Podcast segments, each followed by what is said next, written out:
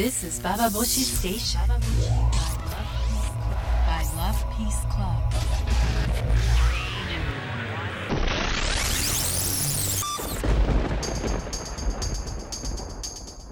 インターネットラジオバブボシ北原みのりです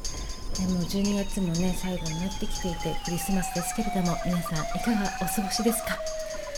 えー私はですねまあすごく12月もまあバタバタとしていますが実はですね来年の、あのー1月の12日にインターネットでももう告知しますが、あのーセーファーセックスのイベントがあってそこに呼ばれてるんですよ。で、まあ、HIV の感染者が、まあ、少しずつ増えていると日本でもでそういう状況の中で安全なセックスとか安心できるセックスって一体何みたいなことを考える。だけども、まあ、楽しくセックスってしたいじゃないですか。楽しいセックスをしながら安全とか安心って何っていうことを考えるようなイベントなんですけれども、まあ、それでさやっぱり考えますよ。安心と安全って何だろうとセックスにおける。そうそんなことを考える今日この頃なんですが皆さんにとって安心なセックス安全なセックスって何ですか、えーぜひぜひそんなことを一緒に考えながら今日もバババシ最後まで聞いてください This is Baba Boshi Station by Love by Love Peace Club.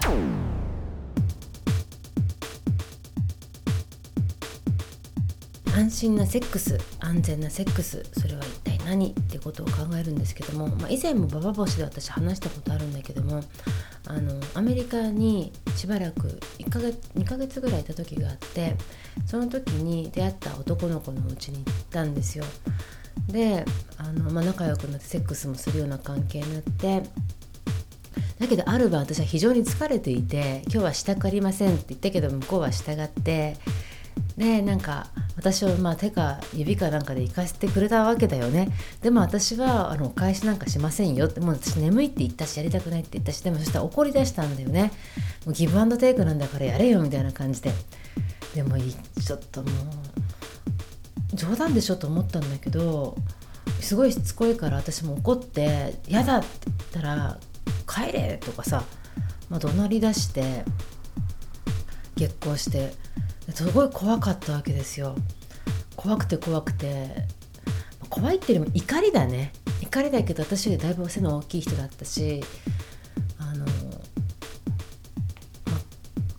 恐怖っていうよりは何だろうな。でもやっぱりこの場から逃げないとあの自分の身がね安全じゃなくなると思ってあのその逃げる時も怖かったけどね。必死で逃げました。でも逃げたっていうか外に出たら外に出たらでさ夜中の2時とか3時とかのさ街の中よアメリカの。それはそれで危険なわけですよ。しかもタクシーも走ってないし。でもねあの今から思えばあの本当怖かったなとは思うんだけど街の中をあのあんまいい通りじゃないとこでもあの外にいる方が自分は安心だって思った。だから安心ってあの絶対値ではなくてなんかやっぱ何かと比べての安心なんだなっていうふうにその時は思ったんだよねでもあのあじゃあすごく安心できるセックスっていうのが何かなっていうふうに思った時に私この間あの人に言われたんだけども私があの「ブスの開き直り」って本を書いてその中に自分が改春をした話を書いたわけですよ。であの、まあ、セックスワークをしてる男の子をとセックスをまあするんだけどそこでやる場所ってさ自分で選べるわけ。ホテル行くこともあるしあのまあ相手ん家行くことは絶対ないよね。私はでもその時に絶対ホテルは怖いと思ったの。ホテルは怖くて自分家に呼んで自分家でセックスをしたわけよ。そしたらあの、まあ、き来たセックスワークする男の子も自分人なんかその女の人ん家に呼ばれるなんてもうめったにないって言ったんだけどほとんどないぐらいのこと言ってたんだけどもあのその本を読んだ人もね家に呼んで怖くなかったんですかって聞くわけ。でその質問を受けたのってもう初めてじゃなくて何度も聞かれるのよ。家に呼んで怖くなかったのかそのね知らない男を呼んで。そう。でも私からすると家って一番安心な場所なわけじゃなくて自分のテリトリーだからだけどそこが外と外とかに行ってラブホテルとか普通のホテルとかに行くとやっぱ何かその本当密室の中に入れられるみたいな気持ちでそっちのは怖いんだけどって思う思ったんだよね。そうだからあの何が安心なのか安全なのかって全然人によって考え方とか感じ方とか違うことなんだなって思ったんですけども、まあ、そう思ったきっかけになったのはですね実は先週の金曜日のことなんですがあの私あの生まれて初めてハプニングバーってとこに行ってきました。ハプニングバー皆さん行ったことあります？あのあれよ、まあ、バーなんだけどもいつ何時何かが起きてもおかしくない何を起こしてもいいですよっていう、まあ、バーですよね。そこでセックスする人もいるし、まあ、しない人もいるし裸になってやってる人もいるし 3P もあるしそんなような状況が行われるバーに先週の末もちちゃんとパートナーのもちちゃんと行ってきました。いやこれがねあのなんて言うんだろう。ものすごく私ねあの期待していったわけですよ。なんせハップバー初体験ですからでいろんな人からハップバーの話は聞くわけ。あの体は気づいたらいつの間にか戦時観音状態になっていていろんな手がいろんなところが伸びていて手どころじゃなくてチンポもいっぱいあってなんか9本9本と18本と何本か分かんないみたいなそういう世界を想像していてでハップバーってどんなとこなのっていうようなさもう頭の中でもうめくるめくセックスがどんどん行われているようなとにかく東京中で最もやらしい場所っていうような気持ちでいたんだけれども、まあ、行ってみたらあのなんだろう人のお家にお伺いするようなそういうような場所でしたね。であの知らない人が入れないように会員制になっていて、まあ、ピンポン押すとカメラ付きのピンポンでねそれであの入るかどうかってことを、まあ、向こうがチェックしてで入ると男の人は必ず免許証とかパスポートとかをコピー取られるわけ。で、まあ、そこで女の人はいいって言われるんだよね。だからある意味その男が女の人にとってみれば男の身元は全部まあ女の人はお客は分かんないけどもでも管理されてるっていうような意味での安心感はありました。で入る時に女の人は無料なのね。で男は1万円ででもカップルで来ると5000円で入れる場所で。で飲み物は女の人は無料なわけよ。難しいお酒はちょっとかかるけども。で男の人もまあまあ、は飲み物お金かかるのかな。だから女の人にとってみれば全てがフリーでで1回会員になっちゃえばあのー、まあね、終電がなくなった後とかでも普通に行けるようなバーぐらいの感覚なわけです。でそこで何をしてるかっていうと私が行った時はなんか全てのハプニングが終わってしまった状態だったと思うんですけどなんかみんなまったりとしていて大きな掘りごたつではないけど大きなテーブルにソファーマンあって人の、まあ、78畳ぐらいの普通の男の家のリビングみたいな感じ大きなテレビがあってで壁にはバイブとかディルドとかが本棚に並んでたりするんだよね。それは自由に使ってください。ってタオルもあってであの男の人が8人女の人が3人私が行った時はいたんだけどもあの男もね20代から40代ぐらいの男たちがいて、まあ、みんなでも服着てたね。服着てお酒飲みながらあのこの間はこんなことがあったよみたいな話をあの楽しみにしてるわけ。まるでサークル活動だよね。懐かしいと思ったらサークルだわ。私は高校生の時のサークルの部室みたいな雰囲気。男女がなんか入り混じってなんか今でからでもトランプとかしそうな雰囲気の談笑をしてるわけですよ。でその横では飲みつぶれてる女の人とかもいたりするんだけどもだからといってあの何が起こるというわけでもなくとはいえ何かあるとキスをしたりとかあのちょっとこのお腹の傷見てよっていうふうに誰かがシャツをまくり上げるとそばの女の人が「やだなんか痛そう舐めたくなっちゃう」とか舐めたりしてて「で舐めんなよそんなとこ」とか言って。なんかそれがあの普通の会話で普通の会話では全然ないんだけれどもぬるいサークルの部室の中で行われているあのいつもの行われているような会話のような感じで、まあ、進んでいくんだよね。であのそういった場所でセックスをしてもいいしお店の人に聞くともう一つ別に個室があってそこに使いたい人は使えるんだって。私がいる時もちょうどあの隣にいた男女カップルが立って個室使うねみたいな感じで言ったんだけどきがけにあの、まあ、マスターみたいな人がねコンドーム使う？みたいなことを聞くわけだから今はいいマッサージするだけだからとか言って。何なのこの会話はと思いましたよ。な何このあのあまりの緊張感のなさ。でさセックスってさ私にとってみたらやっぱ始まる前とかってあとなんかその人と触れ合う体をね脱ぐ時よく脱ぐいて触れ合う時ってある程度緊張感とさ距離の測り合いとかさあと二人っきりになるもんなんだからなんかとなくのテンションの上がり方とか牽制の仕方とかそういうのがあったような気がしたんだけど一切なくてあの傘持ってくみたいな感じだよね。あのちょっとごどうすんのっていう。あこれはすごいことが起きてるよと思いましたね。ちゃちゃちゃでしたよ。本当にびっくりしたの。安心だもん。ここまであの女の人がで欲望むき出したわけでもなくてその女の人もなんとなく来ましたってここ居心地がいいからとかお茶飲めるしとかそういうであの隣にいた女の人に話を聞くとやっぱ自由に遊べるからいいんですよねって言ってるわけ。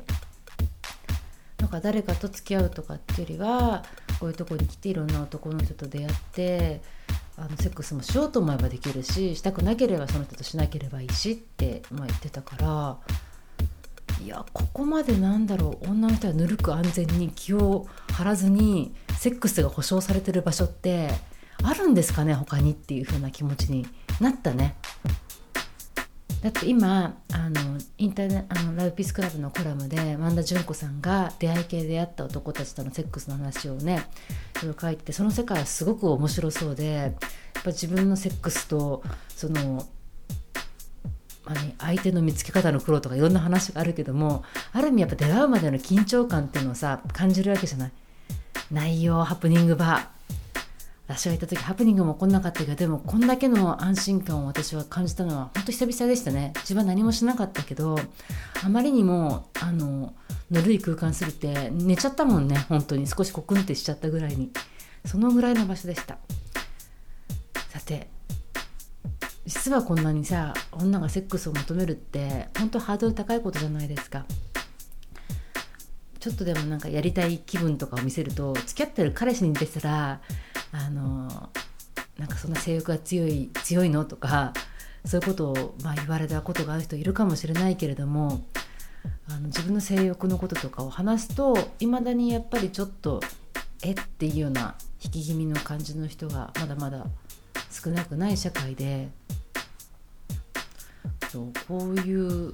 ハブバーに行きましたとか行きますってことがやっぱ女にとってはある意味冒険だったりリスクだったりすると思うんですよ。だってその場そういったとこ行ったっていうだけで例えばの話だけどもその行った女の人が例えば性犯罪とかで巻き込まれたらあの人がハブバーに行くような女でしたとか出会い系で、まあ、殺されたりとか出会い系何か起きたらあの人は出会い系に行くんだからまあしょうがないとか。そんなさ結婚してて DV で殺された女の人に結婚したんだからしょうがないなんていう人いないじゃん。でもハップバーとかそういうセックスグッズとかでもそうだけども性関係とかに飛び込んでいく女にはぱなんか罰を与えるような空気がある中ででも実はその中が最も安心だっていうのはすごくあの不思議な世界だなというふうに思いました。とはいえそのまったりした空間の中でマンコが塗れるかっていうのはまあ別の話だなと私は思ったんですけれども皆さんあのハブバーに行ったことがある人ぜひ経験談なんか聞きたいなと思います。え皆さんのメール、ご意見をお待ちしております。メールは投稿数のボタンを押していただくと、私が直接読むメールに来ます。This is Baba Boshi Station by Love Peace Club.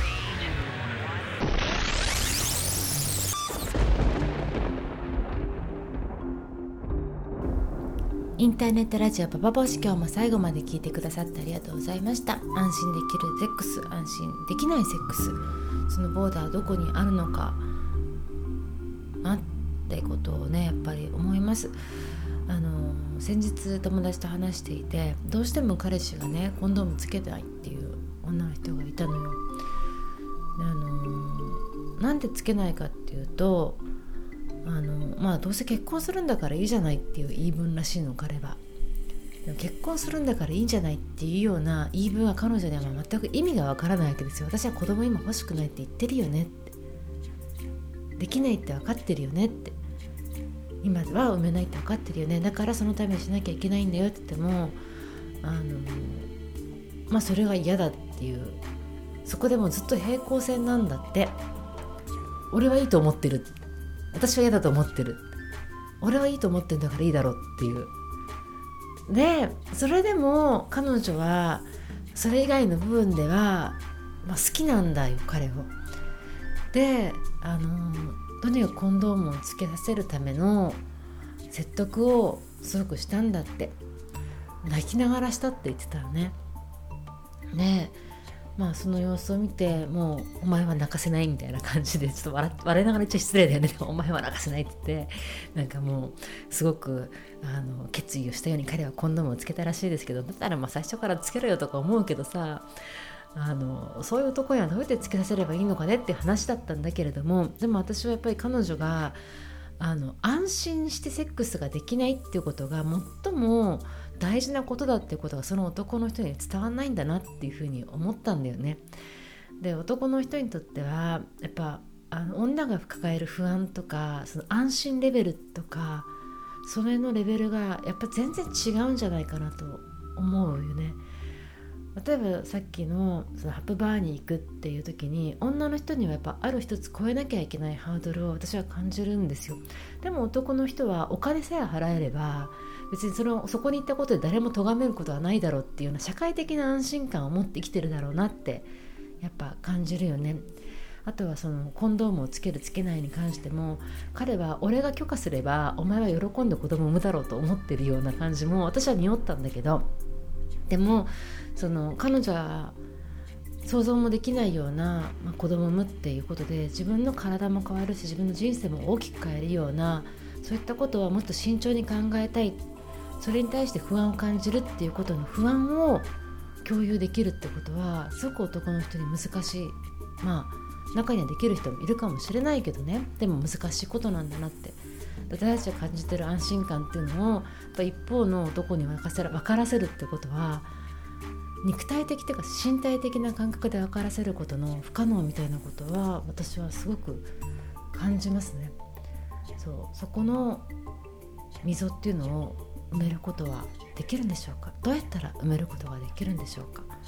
埋めないまま安心なセックスってことは果たして成立するのかしら？なんてことを考えたりします。え皆さんは安心なセックスをしていますか？インターネットラジオバーボシ今日も最後まで聞いてくださってありがとうございました。北原みのりでした。By Love Peace Club